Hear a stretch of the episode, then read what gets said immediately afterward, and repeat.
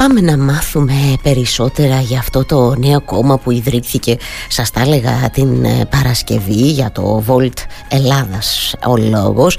Ε, να μάθουμε περισσότερα, να μάθουμε τι είναι αυτοί οι άνθρωποι και τι προσδοκούν στις επερχόμενες εκλογές, οπότε και αν γίνουν αυτές δεν ξέρουμε πότε, αλλά πάντως κοντά σήμα θα είναι.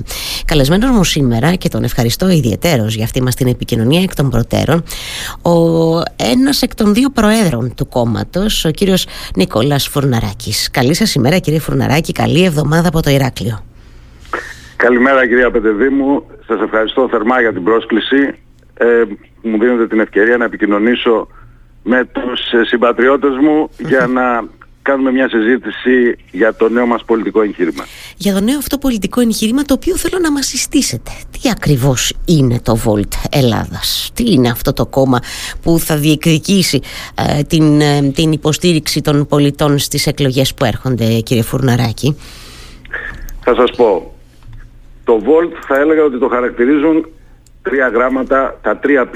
Το Volt πρώτα απ' όλα είναι ένα κόμμα πανευρωπαϊκό γιατί ε, ιδρύθηκε, για να δώσουμε έτσι και μια σύντομη ιστορική αναφορά, Σωστά. ιδρύθηκε το 2017 λοιπόν στην, ε, ε, στο Βέλγιο από τρεις νέους οι οποίοι είδαν, ε, σας θυμίζω το 2017 ήταν η περίοδος του Brexit, ήταν η έντονη περίοδος του ευρωσκεπτικισμού και η ανάδειξη πολλών λαϊκιστών στην Ευρωπη Οπότε σαν απάντηση σε αυτό το ρεύμα και όντας, έχοντας ζήσει οι ίδιοι τα ευεργετήματα του να, είσαι κανείς, το να είναι κανείς Ευρωπαίος, αποφάσισαν ότι έπρεπε κάτι να κάνουν. Και σε αυτή την κατεύθυνση ξεκίνησαν αυτό το, το MOV κύμα, το, το κίνημα του, του Volt, ε, το οποίο πολύ γρήγορα απλώθηκε σε πάρα πολλές χώρες στην Ευρώπη και σήμερα ε, το Volt βρίσκεται σε 30 ευρωπαϊκές χώρες, εκ των οποίων σε 18 από αυτές έχει τα χαρακτηριστικά πολιτικού κόμματος. Πρέπει να σας πω ότι αυτή τη στιγμή έχουμε εκλεγμένο έναν ευρωβουλευτή από τη Γερμανία στις ευρωεκλογές ενώ του 2019. Έχουμε τρεις βουλευτές στο Ολλανδικό Κοινοβούλιο, τρεις βουλευτές στο Βουλγαρικό Κοινοβούλιο, πάνω από 120 εκλεγμένους σε τοπικά κοινοβούλια και σε ε, δημαρχιακά και περιφερειακά συμβούλια σε όλη την Ευρώπη, σε έξι διαφορετικές Και να σας πω ότι πρόσφατα 15 Μαΐου που έγιναν ε, ε, περιφερειακές εκλογές στην Ολλανδία, το Volt ε, εξέλεξε 8, σε 8 περιοχές περιφερειακούς συμβούλους και εξέλεξε επίσης και δύο μέλη στην ε, Κάτω Βουλή. Ε, σε πόλεις όπως το αμστερνταμ θα σας δώσω μόνο ένα παράδειγμα, σε πόλεις όπως το Άμστερνταμ ε, πήρε 8,7%. Αυτό λοιπόν είναι το ένα πι, το πανευρωπαϊκό. Ε, το δεύτερο πι είναι το προοδευτικό. Είμαστε ένα, ένα κίνημα προοδευτικό. Και τρίτο, το τρίτο πι είναι πραγματιστικό. Άρα το Volt είναι ένα πανευρωπαϊκό, προοδευτικό, πραγματιστικό κίνημα. Ε, ιδρύθηκε στην Ελλάδα επίσημα στις 4 Οκτωβρίου του 2022 και για να σας δώσω έτσι ένα, μια ανθρωπογεωγραφία των μελών μας.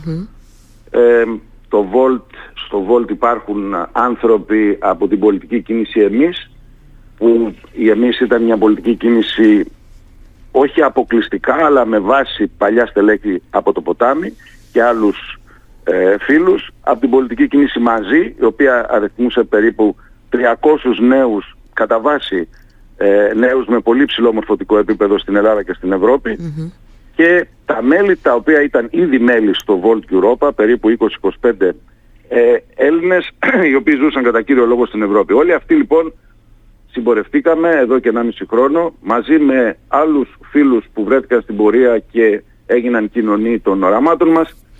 Και σιγά σιγά δουλέψαμε πάρα πολύ πρέπει να σας πω ναι. διότι έχοντας και προηγούμενες πολιτικές εμπειρίες και κάποιοι από εμάς, αλλά και μπαίνοντας στη φιλοσοφία ενός μοντέρνου ευρωπαϊκού κόμματος προσπαθήσαμε να δημιουργήσουμε ένα κόμμα από τα κάτω προς τα πάνω. Γιατί, λοιπόν, ε, ε, ε, ολοκληρώστε γιατί θέλω να σας ρωτήσω έτσι και σιγά λοιπόν ναι. φτάσαμε στο πρώτο μας συνέδριο το οποίο έγινε στις 11 μαρτιου και το οποίο οφείλω να πω ότι έτυχε μιας ευρείας αποδοχής από τα μέσα μαζικής ε, επικοινωνίας ε, ίσως γιατί κάποιοι είδαν σε μας μια ελπίδα όσον αφορά και το μέλλον ε, στην Ελλάδα αλλά και βασικότερα το μέλλον στην Ευρώπη. Κύριε Φουναράκη, ε, βοηθήστε με τώρα λίγο σε κάτι έτσι όσο ε, καταρχάς μου περιγράψατε από ό,τι αντιλαμβάνομαι μια δυναμική εξέλιξη του Volt πανευρωπαϊκά εννοώ το οποίο φαντάζομαι ότι σιγά σιγά προσδοκά να φέρει στη χώρα και το Volt, το εδώ Volt, το Volt Ελλάδας. Θέλω να ρωτήσω κάτι, γιατί νιώσατε πώς να το πω την ανάγκη ως κόμμα ε, λίγες μέρες μετά το ιδρυτικό αυτό συνέδριο μέσω ανακοίνωσης να ξεκαθαρίσετε και μάλιστα με κεφαλαία γράμματα ότι το Βόλτ Ελλάδας δεν είναι το ποτάμι ή κάποιο άλλο προϋπάρχον κόμμα.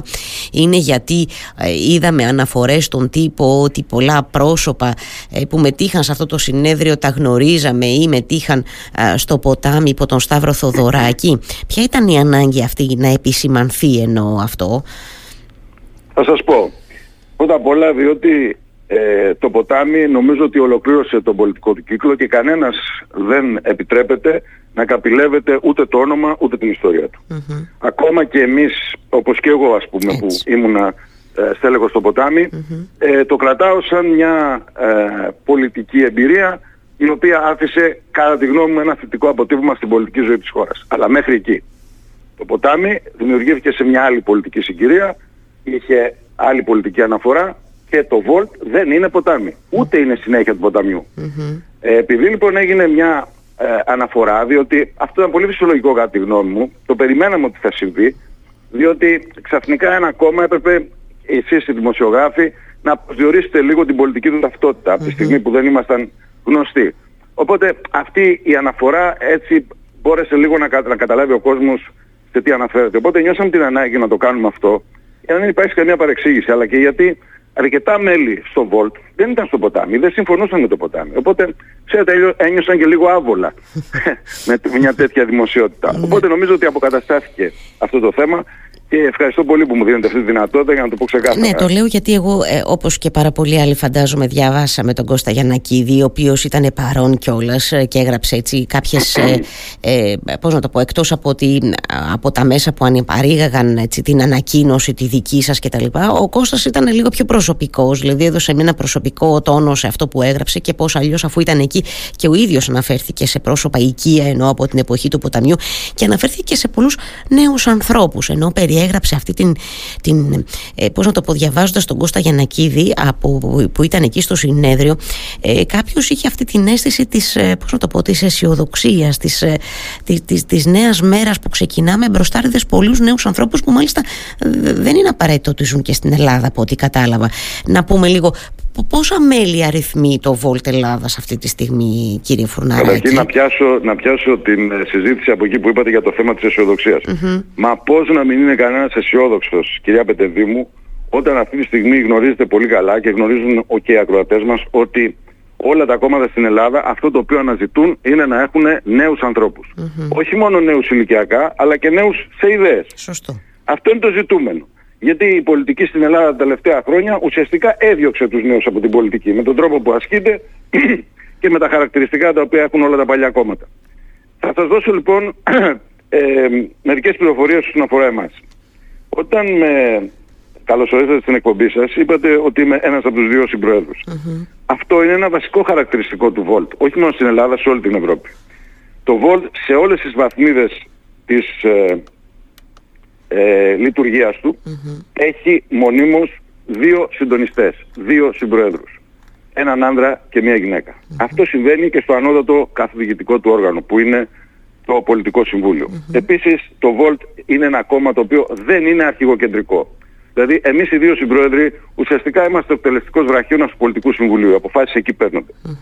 Ε, θα σας πω ότι η συμπρόεδρος μου, η Θεοδόρα Φαμπρικές, είναι 27 χρονών και ζει στις Βρυξέλλες οι εκπρόσωποι τύπου του κόμματος, ο, η μία είναι 27 χρονών και ζει στο βερολινο και ο Μάνος είναι 37 χρονών και είναι καθηγητής στο Πανεπιστήμιο στην Ισπανία και στο ριαντ Τα μέλη στο Πολιτικό Συμβούλιο είναι ε, από τα 11 μέλη, οι 9 είναι κάτω των 40 ετών. Άρα αυτό είδε ο κύριος Γιαννακίδης και τους άκουσε, όχι μόνο τους είδε, αλλά τους άκουσε κιόλας, καταθέτοντας τις θέσεις και τις προτάσεις μας στο συνέδριο και αυτό είναι που τον γέμισε αισιοδοξία και αυτό είναι αν θέλετε που γεμίζει αισιοδοξία και εμάς. Ότι εμείς θεωρούμε αυτή τη στιγμή, κυρία Πεντεδήμου, ότι είμαστε το κόμμα που εκφράζει με τον καλύτερο δυνατό τρόπο την γενιά των ανθρώπων που έφυγαν από την Ελλάδα, τη γενιά της κρίσης, τη νέα γενιά. Και επίσης θα πρέπει να σας πω ότι πάρα πολλοί από τους υποψήφιους βουλευτές μας στις επερχόμενες εθνικές είναι νέα παιδιά, 25, 28, 30 χρονών, με εξαιρετικές σπουδές, οι οποίοι επιστρέφουν στην Ελλάδα, θέλοντας αν θέλετε να καταθέσουν σαν αντίδωρο στη χώρα που τους μεγάλωσε και τους σπούδασε, την εμπειρία τους ζώντας στο εξωτερικό και να προσφέρουν να πάει πολιτική ζωή ένα βήμα μπροστά. Μιλώντας για τις εκλογές τώρα, γιατί το συζητήσαμε λίγο και πώς να το πω μεταξύ μας την, την Παρασκευή, οπότε και σας ζήτησα να είστε καλεσμένος μου σήμερα. Ε, ανα, αναρωτιόμουν και θέλω τώρα τη γνώμη σας γι' αυτό, κατά πόσο η πολιτική συγκυρία και όπως οι συνθήκες διαμορφώνονται μετά το τραγικό δυστύχημα στα Τέμπη, ε, ε, ε, εάν εκτιμάτε ότι υπάρχει χώρος για κάτι νέο ε, και αν το πολιτικό momentum δηλαδή είναι τέτοιο που θα μπορούσε ο κόσμος ο οποίος φαίνεται ότι είναι οργισμένος, ο οποίος είναι δυσαρεστημένος, ο οποίος φαίνεται ξαναλέω αλλά από τις πρώτες δημοσκοπήσεις που ίσως δεν είναι ασφαλές να εξάγουμε συμπεράσματα αλλά εν πάση περιπτώσει δίνουν μια φωτογραφία της στιγμής. Φαίνεται ο κόσμος λοιπόν ότι διαχρονικά επιρρύπτει ευθύνες αυτό που λέμε πελατειακό κράτος κύριε Φουρναράκη. Υπάρχει χώρος λοιπόν για ένα νέο κόμμα στο οποίο θα μπορούσαν να βρούνε έτσι στέγοι άνθρωποι που αυτή τη στιγμή δηλώνουν απογοητευμένοι από το πολιτικό σύστημα, το πολιτικό προσωπικό της χώρας. Ε, και τι εννοώ, το συζητήσαμε παρέα. Ε, πολλές φορές ακούμε με χάρη τον αρχηγό της αξιωματικής αντιπολίτευσης να λέει ότι εμείς δεν θέλουμε την αρνητική ψήφο δεν θέλουμε την ψήφο δυσαρέσκειας θέλουμε την ψήφο τη θετική αυτή δηλαδή που στηρίζει το πρόγραμμά μας και τις προγραμματικές μας θέσεις. Εσείς πώς κινείστε τώρα σε αυτό το πολιτικό σκηνικό πώς διαμορφώνεται μετά τα τέμπη; Βγάλατε πολλά ερωτήματα. Θέλω λίγο να τα, να τα, ε, να, να, να το ε, θυματοποιήσω αν θέλετε λίγο την απάντηση. Πρώτα απ' όλα αυτό που πιστεύουμε εμείς είναι ότι ο πολίτης ο ενημερωμένος είναι ο πολίτης εκείνος ο οποίος θα κάνει τη διαφορά στην καθημερινότητα της πολιτικής ζωής της χώρας, άρα και στις εκλογές. Mm-hmm. Επομένως με αυτή την έννοια αυτό το οποίο εμείς ζητάμε από τον κόσμο είναι να μπει στο site μας goldgreece.gr και να διαβάσει τις θέσεις μας. Και ξέρετε γιατί το λέω αυτό και το λέω σε όλους τους φίλους μου και το λέω και εμφατικά. Διότι πιστεύω ότι θα εκπλαγούν. Πιστεύω ότι πολλοί κόσμος, και το λέω με σεμνότητα αυτό, mm-hmm. πολλοί κόσμος είναι Volt χωρίς να ξέρει ότι είναι Volt. Άρα το πρώτο θέμα είναι αυτό. Το δεύτερο που με ρωτήσατε όσον αφορά την πολιτική συγκυρία. Να είναι προφανές. Ο κόσμος είναι πολύ θυμωμένος. Ο κόσμος θρυνεί ακόμα και νομίζω ότι είναι δυστυχώς ένα momentum τέτοιο που θα επιτρέψει σε νέες πολιτικές κινήσεις οι οποίες θα αρθρώσουν όμως ένα σοβαρό λόγο ο οποίος δεν θα είναι ε, ένας λόγος διαμαρτυρίας αλλά ένας λόγος με θετικό πρόσημο. Δηλαδή θα έρθουν με προτάσεις συγκεκριμένες για τη χώρα και την προοπτική της να έχουν φυσικά και να έχουν ε, πιθανότητες επιτυχίας και σημαντικής στις επερχόμενες Θα έλεγα μάλιστα το εξής, ότι όσον αφορά εμάς, οι οποίοι συμμετέχουμε στην εκλογική συμμαχία Πράσινου και ΜΟΒ με αρκετά πράσινα κόμματα και κινήσεις πολιτών από όλη την ελλαδα ε, καταθέτουμε ένα προγραμματικό πλαίσιο τέτοιο το οποίο πιστεύουμε ότι από τη στιγμή που θα είμαστε στην επόμενη Βουλή θα βοηθήσει ε, θετικά τη χώρα και το σίγουρο είναι ότι δεν θα επιτρέψει την ακυβερνησία την επόμενη μέρα. Άρα εμείς δεν ερχόμαστε σε ένα κόμμα διαμαρτυρίας, ερχόμαστε σε ένα κόμμα θετικών προτάσεων και θέσεων. Και θα ήθελα να μου δίνετε την ευκαιρια να σας έλεγα μια-δυο από αυτές τις θέσεις μας για να καταλάβουν και οι ακροατές σας ότι έχουμε εργαστεί μεθοδικά ε, οι θέσεις μας βγαίνουν μέσα από την επιστημονική και μέσα από την κοινωνία. Γιατί εμείς είμαστε οι άνθρωποι της καθημερινής πόρτας. Ναι, ένας φίλος μου, πόρτας, ναι. έτσι, έτσι, ένας φίλος μου από τη Λάρισα λέει το εξής. Εμείς πάμε στη λαϊκή κάθε εβδομάδα. Δεν είμαστε οι άνθρωποι που θα επισκεφτούμε τη λαϊκή μόνο προεκλογικά. Ναι. Και αυτό είναι αλήθεια. Φαντάζομαι ότι είστε και οι άνθρωποι που ταξιδεύανε και ταξιδεύουν και θα ταξιδεύουν και με τρένο, ας πούμε, για να το φέρω εγώ τώρα. Μα είναι. Έτσι. Το, το... Volt, το Volt, προσέξτε να δείτε, επειδή το τρένο είναι το μεταφορικό μέσο με το λιγότερο ενεργειακό αποτύπωμα, το Volt σε όλη την Ευρώπη, το τρένο είναι εκείνο το οποίο προτάσει ως το κυρίαρχο μέσο μαζικής mm. μεταφοράς. Πάντως, πάντως οφείλω να πω και εγώ επειδή προφανώς ε, και εγώ επισκέφθηκα την ιστοσελίδα σας έτσι και περιηγήθηκα λίγο ε, η αλήθεια είναι ότι είναι εντυπωσιακό ε, και το και πώς να το πω και οι κωδικοποιημένες αρχές του κόμματος αυτό που λέτε οι αρχές μας με μια ματιά που δίνει ένα στίγμα αλλά και οι αναλυτικές θέσεις που έχετε για κάθε, για κάθε θέμα που, που αφορά στις, στην καθημερινότητά μας που αφορά στην οικονομία, στην παιδεία, οτιδήποτε εν πάση περιπτώσει. Είναι ένα site δηλαδή πολύ ξεκάθαρο αυτό για όποιον θέλει να ενημερωθεί για το τι πρεσβεύει ε, το Volt για τους ανθρώπους του και για το τι πρεσβεύει. Είναι σημαντικό. Θέλω να μου δώσετε ένα-δυο παραδείγματα σας παρακαλώ πάρα πολύ έτσι για να καταλαβαίνει και ο Κοιτάξτε, θέλω να αναφερθώ σε δύο παραδείγματα που, σε δύο θέσεις μας που προέρχονται μέσα από την οικονομική μας πολιτική για τις προτάσεις και την οικονομία Ένα θέμα είναι αυτό το οποίο αφορά πάρα πολύ κόσμο, ιδιαίτερα στην Κρήτη. Ε, η πραγματικότητα στην Κρήτη είναι η εξής, ότι έχουμε χιλιάδες οι οποίοι εργάζονται για 6 για 7 μήνες στον uh, τουρισμό και στη συνέχεια μπαίνουν στο Ταμείο Ενεργείας. Ναι. Εάν στη διάρκεια αυτών των πέντε χειμωνιάτικων μηνών μπορούν να βρουν ένα ή δύο μεροκάματα την εβδομάδα, ξέρετε πάρα πολύ καλά ότι εάν, κάνουν, εάν εργαστούν νόμιμα, το επίδομα ενεργείας θα το χάσουν. Σωστά. Εμείς λοιπόν ερχόμαστε και λέμε το εξής. Όταν ο δικαιούμενος ε, επιδόματος ανεργίας μπορέσει και βρει ένα ή δύο ημερομήσεις την εβδομάδα, πρώτον να μην χάνει το επίδομα, το επίδομα ανεργίας, αλλά το επίδομα ανεργίας να είναι τα τρία πέμπτα του συνολικού επιδόματος και φυσικά από τη στιγμή που θα βρει ε, εργασία πλήρους και αποκλειστικής απασχόλησης, το επίδομα ανεργίας να καταργείται. Ναι. Αυτό τι σημαίνει στην πράξη. Πρώτον, μεγαλύτερο εισόδημα για τον εργαζόμενο.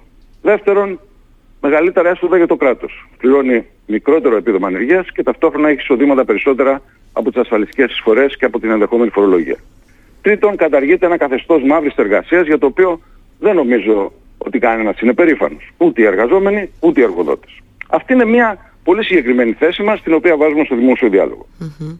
Δεύτερο, θα σας δώσω ένα παράδειγμα, γιατί πολλής λόγος ακούστηκε τελευταία με το θέμα του κατώτατου μισθού.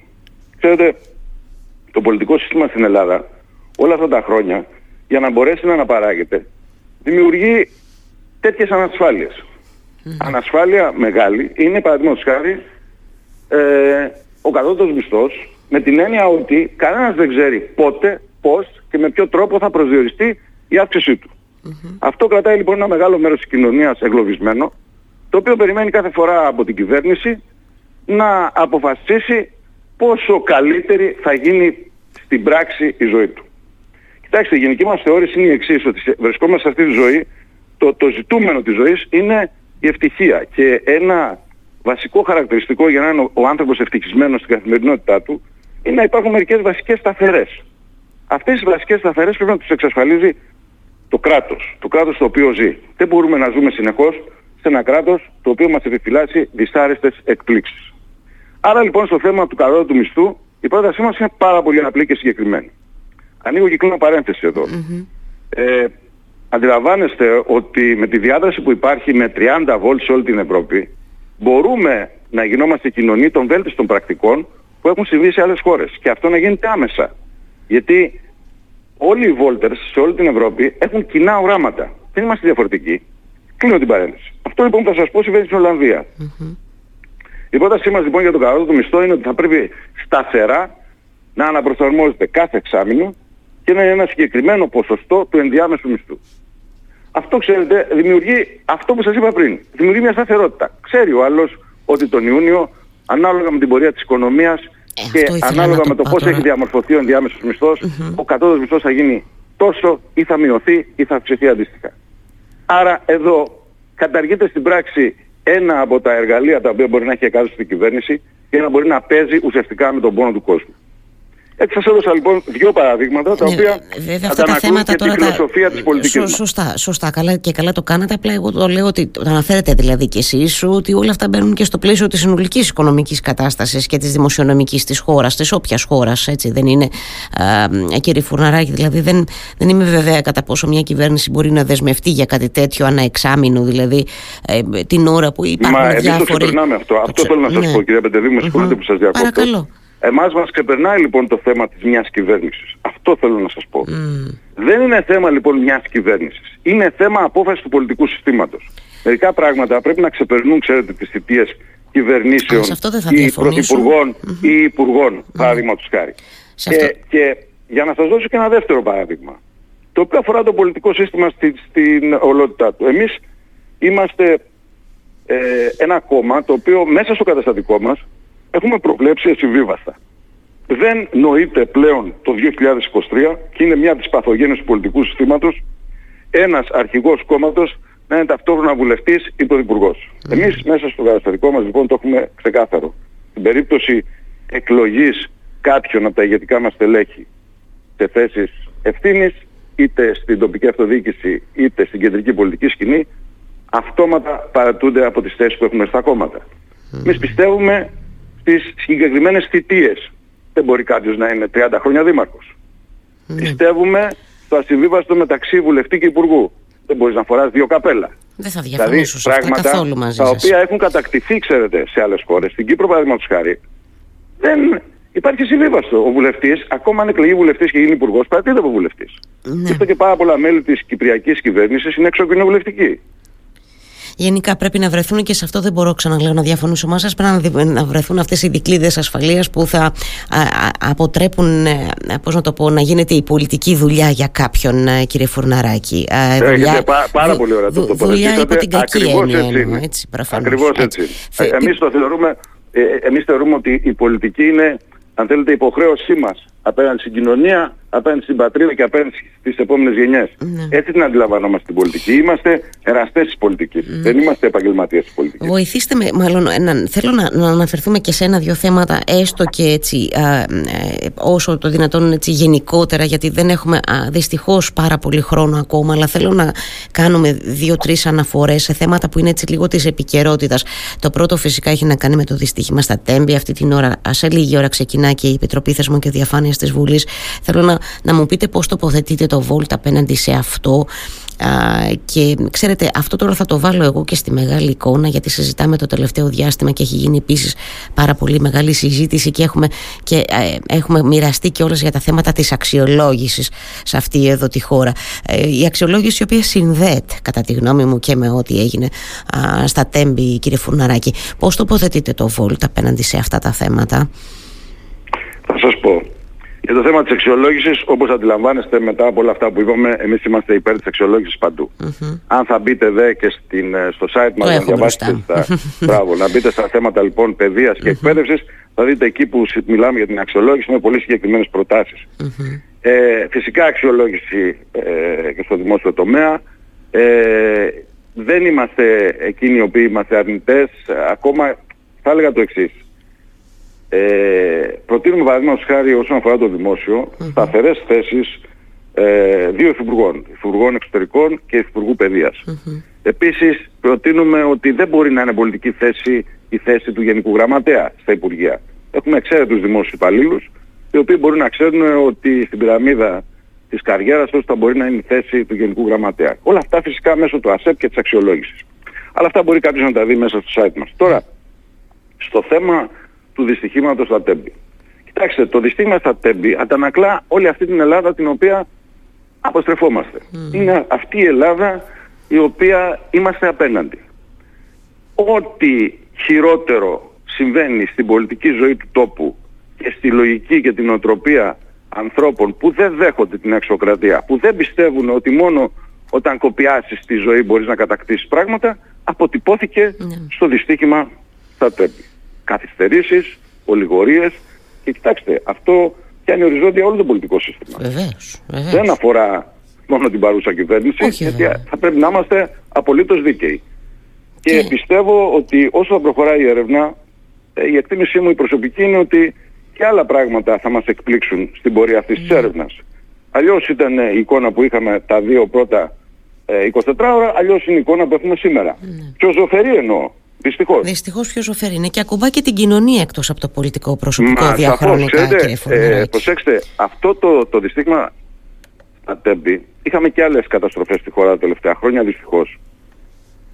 Αυτό όμως το δυστύχημα έχω την εντύπωση ότι έπαιξε περισσότερο με το θυμικό των ανθρώπων. Διότι όλοι ξαφνικά μπήκαμε στη θέση ότι πιθανόν να ήμασταν εμείς εκείνο το τρένο. Mm-hmm. Πιθανόν να ήταν τα παιδιά μας, οι φίλοι μας αυτό το τρένο. Γιατί οι περισσότεροι από εμάς έχουμε πάρει αυτό το τρένο.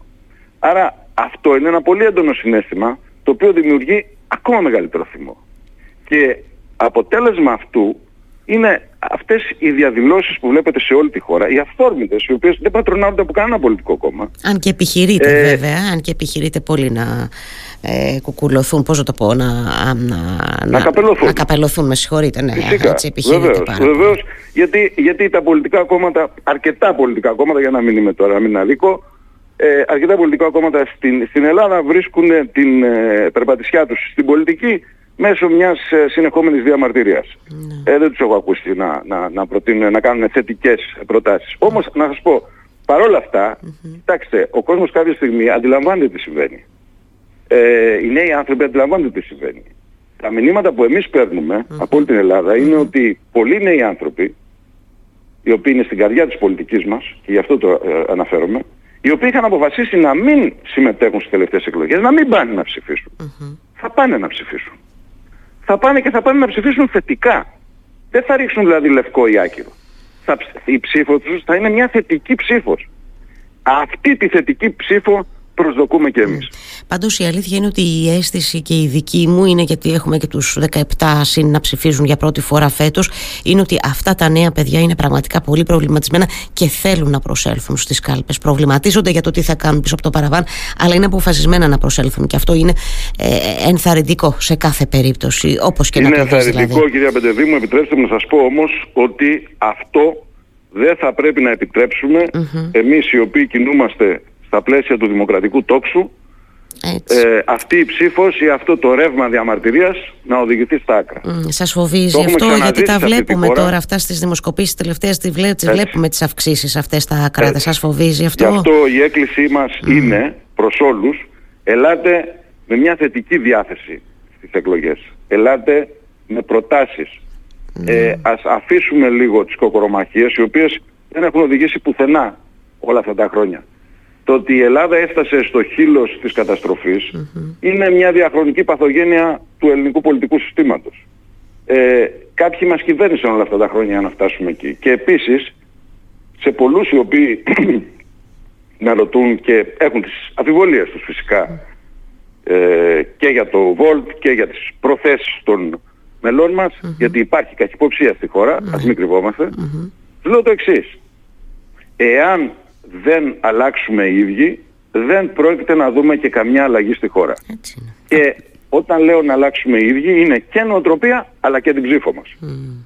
Από εμάς ξεκινάνε όλα. Εγώ συμφωνώ απόλυτος μαζί σας, κύριε Φουναράκη. Πριν σας ε, ευχαριστήσω και αποδεσμεύσω, πώς πάμε με τα, με τα ψηφοδέλτια, ε, θα, έχουμε παρουσία, θα έχετε παρουσία ε, ε συνολικά στην επικράτεια, πώς τα βλέπετε; Έχουμε παρουσία σε όλη την ελλαδα ε, υπάρχει μια εκλογική επιτροπή στη Συμμαχία η οποία εργάζεται εντατικά εδώ και καιρο Ε, δεν το κρύβουμε ότι αυτή η παράταση των εκλογών φυσικά μας ευνοήσει όπως ευνοήσει όλα τα μικρά κόμματα.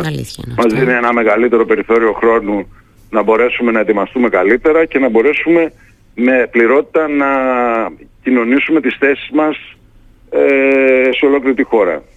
Ε, θα είμαστε παρόντες και θα είμαστε παρόντες και στο Ηράκλειο φυσικά, δεν το συζηταμε ε, σε ολόκληρη την Κρήτη, όχι μόνο στο Ηράκλειο και σε ολόκληρη την Ελλάδα. Και φυσικά έχουμε, ε, οφείλουμε να έχουμε αισιοδοξία και να προσδοκούμε ότι την επόμενη μέρα θα έχουμε τις λύσεις για να μπορέσει να κυβερνηθεί με ένα προοδευτικό πρόσημο αυτή η χώρα. Μάλιστα. Θέλω να σας ευχαριστήσω θερμά για αυτή μας την πρώτη κουβέντα. Θα μας δοθεί η ευκαιρία ξανά, το, το εύχομαι, α, στη διάρκεια της προεκλογικής όταν θα την έχουμε επισήμως στη περίοδου. Ε, εύχομαι καλή δύναμη για τη συνέχεια. Σας ευχαριστώ πάρα πολύ κύριε Φουναράκη για αυτή μας τη συζήτηση. Εγώ σας ευχαριστώ θερμά. Θέλω να σας πω ότι ξεκίνησα αυτή την ε, επικοινωνία μου όπως τη λέω εγώ με την κοινωνια από εσά. Και σας ευχαριστώ ε, Δεν θα μπορούσε να γίνει διαφορετικά εξάλλου σαν ε, κριτικός κι εγώ και τις επόμενες μέρες θα πάρει σκητάλη το άλλο άκρο της ε, χώρας η αλεξανδρουπολη έτσι προσπαθώντας να βάλουμε όλη την Ελλάδα στο κάδρο και να τους ενημερώσουμε για το Volt και για τη θετική πρόταση που καταθέτουμε στην κοινωνία. Σας ευχαριστώ πάρα πολύ κυρία Πεντεδίνη. Εγώ να είστε καλά. Καλή εβδομάδα. Καλημέρα. Ευχαριστώ πολύ. Ευχαριστώ.